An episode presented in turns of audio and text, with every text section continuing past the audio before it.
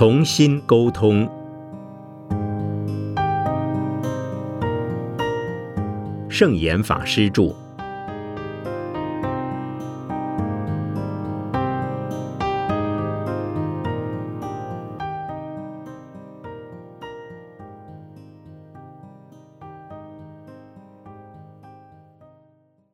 如何帮助自卑的人？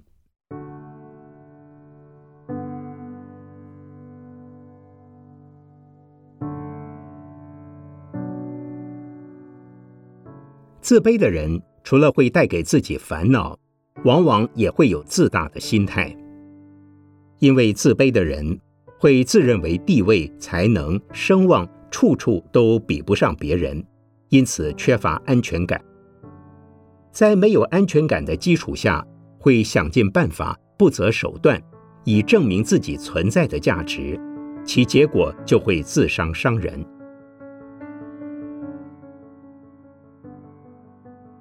因此，自卑的人多半同时会有骄傲的倾向，这两种状态总是伴随着出现。原因在于他觉得自己不行，可是又希望让别人以为他很行。这就像火鸡一样，当他要和另外一只鸡打斗的时候，身上的羽毛会瞬间张开来，以表示他很有看头，很有力量，好让对方以为他是庞大，不容小觑。这就像是人的自卑感在作祟一样。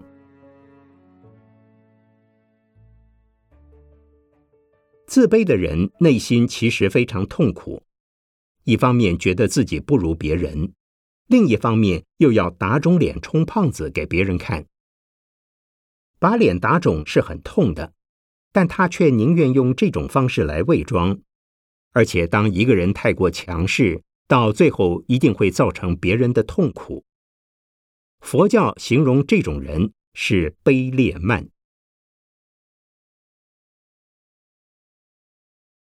所谓卑劣慢的意思就是，明明知道自己办不到，却说别人没什么了不起。例如，别人坐车，你骑脚踏车，便觉得坐车也没什么了不起。这种想法有点类似酸葡萄心理。虽然暂时能让自己得到很大的满足与安慰，但其实是自卑心理在作祟。自卑的人总是特别敏感，又很容易受伤。别人只要随口说几句话，他可能就怀疑是不是在讲他。所以，和自卑的人相处，要特别留意他内心的感受。如果进一步想要帮助自卑的人，就不能让他觉得自己很差劲，要欣赏他、赞美他，做他的朋友。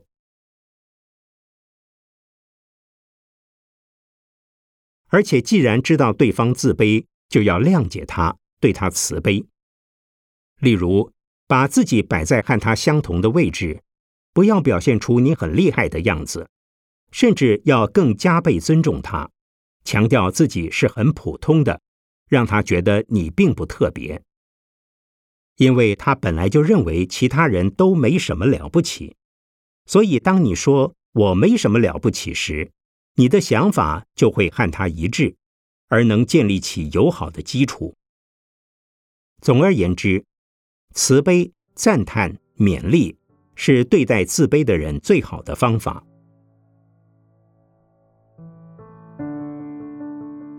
其实自卑的人也有优点值得学习，如果能够尊重他，并适时赞叹他的优点，就能给他很大的安全感。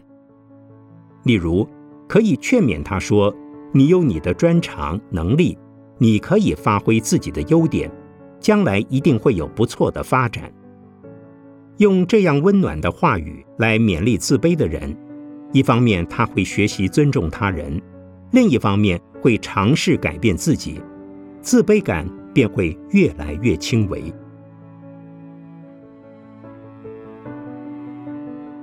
但是仅仅如此并非长久之计。因为这么做虽然能让他暂时远离自卑感，可是一旦失去温暖的鼓励，还是会故态复萌，而一直处在自卑的心态中却不自知。所以应该再进一步帮助他认识自己，让他勇敢面对自己，才能彻底克服自卑的心态。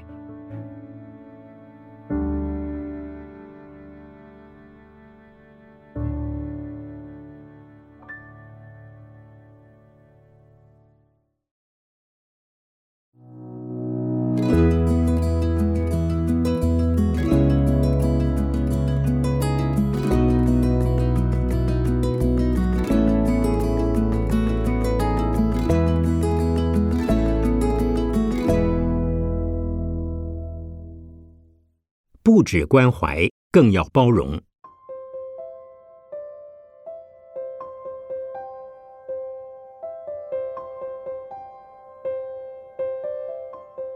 关怀与包容很类似，但两者之间仍有很大的不同。关怀是指单向对别人付出关心，不一定能够包容。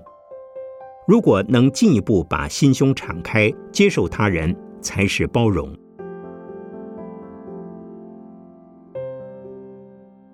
包容就是要为对方着想，设身处地地将他人当成自己来看待，也就是感同身受。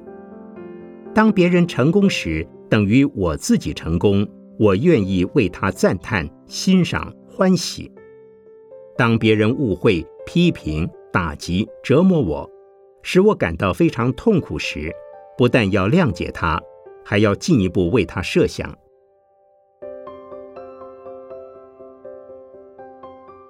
我们也不妨设身处地为别人着想，他为什么会打击我、批评我呢？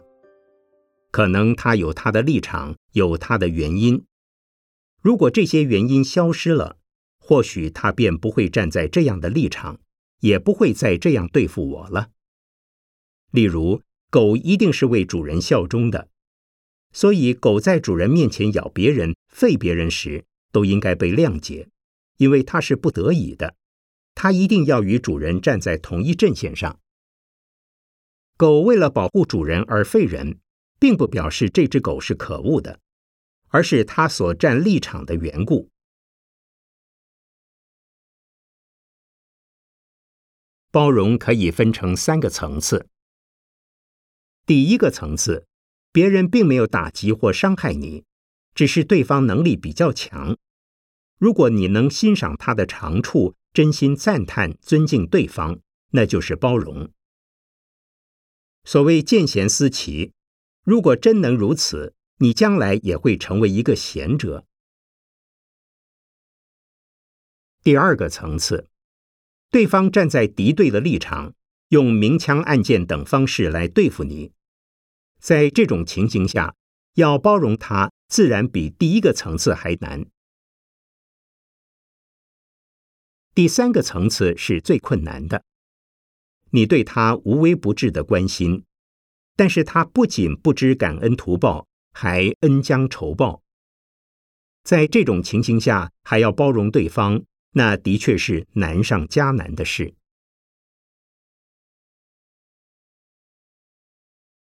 一般人大多只能做到第一个层次，第二个层次大概就很不容易了。更何况第三个层次。所以，真正的包容是相当不容易的。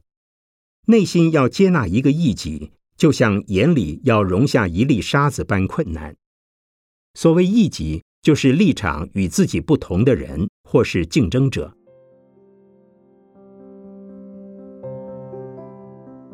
一般人在彼此对立的情况下，或是遇到比自己更强劲的对手时，就算对方不一定会打击你，你也会因为对方让自己相形逊色而有妒忌、打击、重伤对方等排拒的反应。其实，如果能尊重、赞叹对方，反而能表现出英雄惜英雄的度量。只不过，要做到这样相当不简单。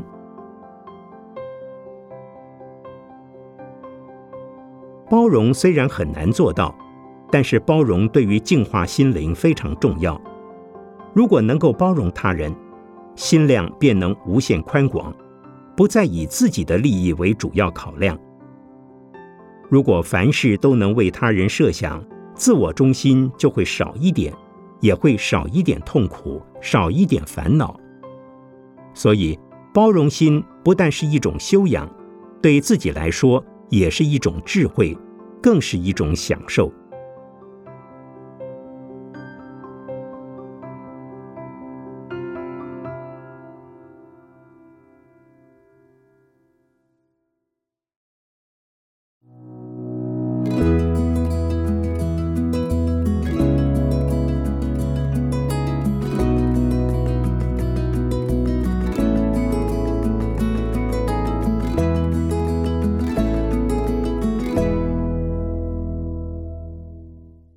要包容，不要包庇。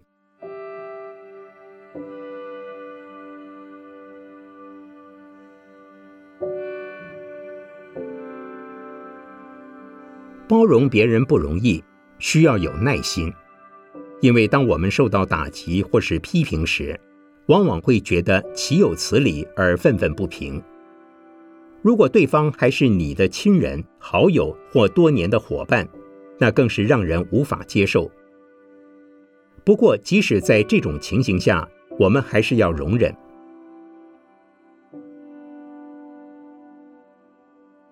容忍是包容的一部分，意思就是接受它，而且是不断地接受它。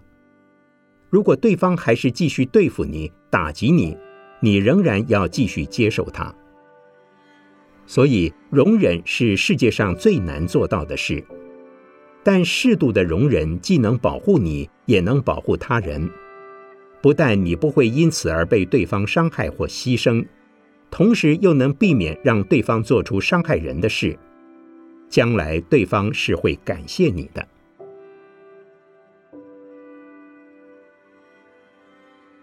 就像刀砍在石头上，石头可能会被刀砍出缺口，可是如果砍在非常柔软的棉花上，或是其他有弹性的物体上，物体表面不会受伤，刀也不会损坏。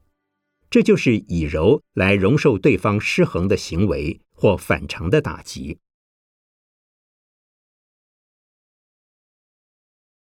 柔有两种方法，一种是回转，另一种是退让。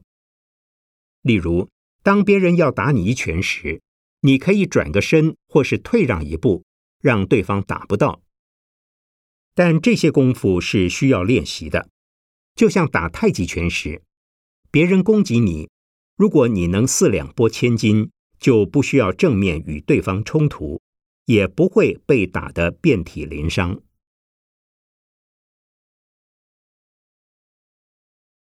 所以，遭受别人攻击时，要先忍耐，不要立刻反击，最好回避一下，让他转移注意力，然后再想办法解决。你可以另外再找机会处理，或是让他察觉自己的行为是错的，经由时空的隔离，事过境迁，或许就会有转变的机会，双方甚至可以化敌为友。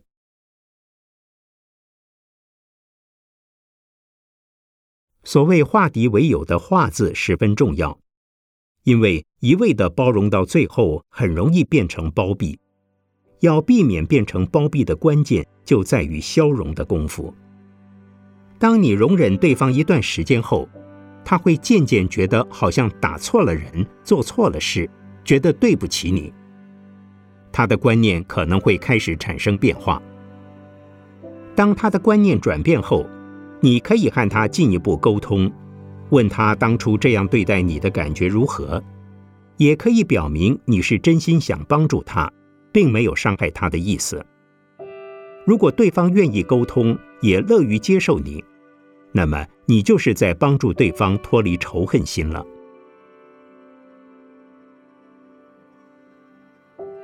所以说，容忍也是一种菩萨行，不过要化敌为友，还是要有智慧才能够化解。否则一味的包容可能会变成包庇，到最后不但伤害自己，也会伤害对方，就像把毒药吞进自己肚子里，自己也会被毒死了。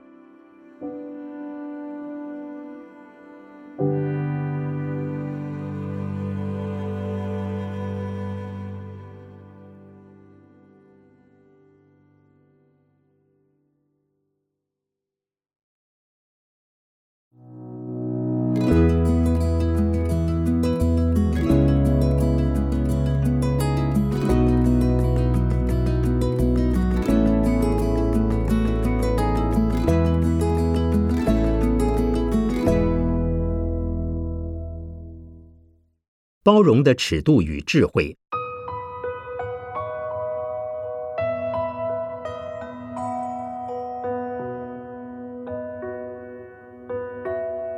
包容别人可以减少自己的烦恼，增加智慧，但是包容应该要有尺度与范围，以免造成自己的负担。包容的限度不能大到让自己痛苦、困扰，甚至是痛恨的地步，必须量力而为，不能够自不量力。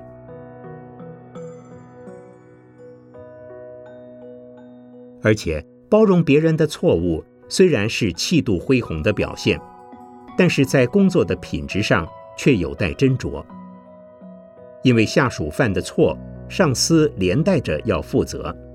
如果还是一味包容，恐怕只会让事情越来越糟。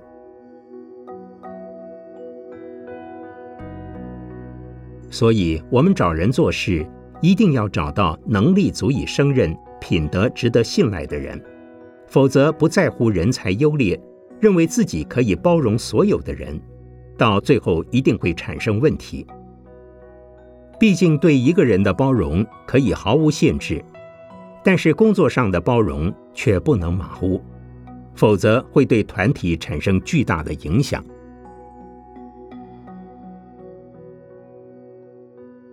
不过再有能力、有品德的人也会犯错，虽然对方不是故意的，可是已经连累到你。如果你了解这个人的能力和品德，就应该替他承担下来。这样的处置并不是包庇他的错误，而是了解在因缘变化之中难免会发生错误，所以是可以被包容的。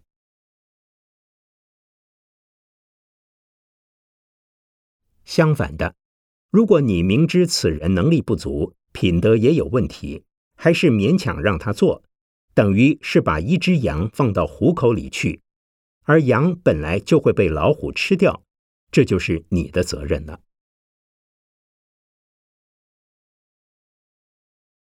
如果遇到能力比较差的部属，则要多给他学习改进的机会，因为能力可以借由训练培养，甚至人品不好也能被感化。不过还是要拿捏尺寸，因为人的智慧才能有先天的限制，不能太过勉强。如果硬要把铁变成黄金，那就超出常轨了。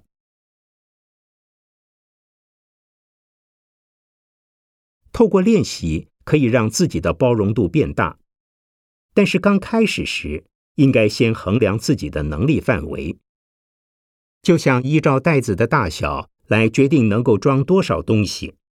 如果只能装1斗米，便不应该装过多。装多了，不是东西溢出来，就是袋子会破掉。一个人包容的尺度与范围，完全要看他的气量有多大。小人只能包容小的事情，大人则能包容大的事情。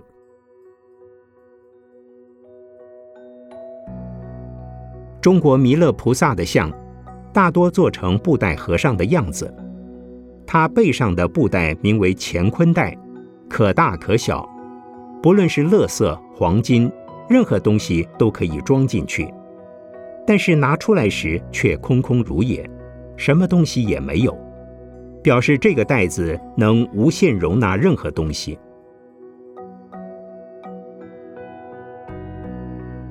包容别人的时候，要将自己想象成一个无底的垃圾桶，才能承受别人的大量垃圾。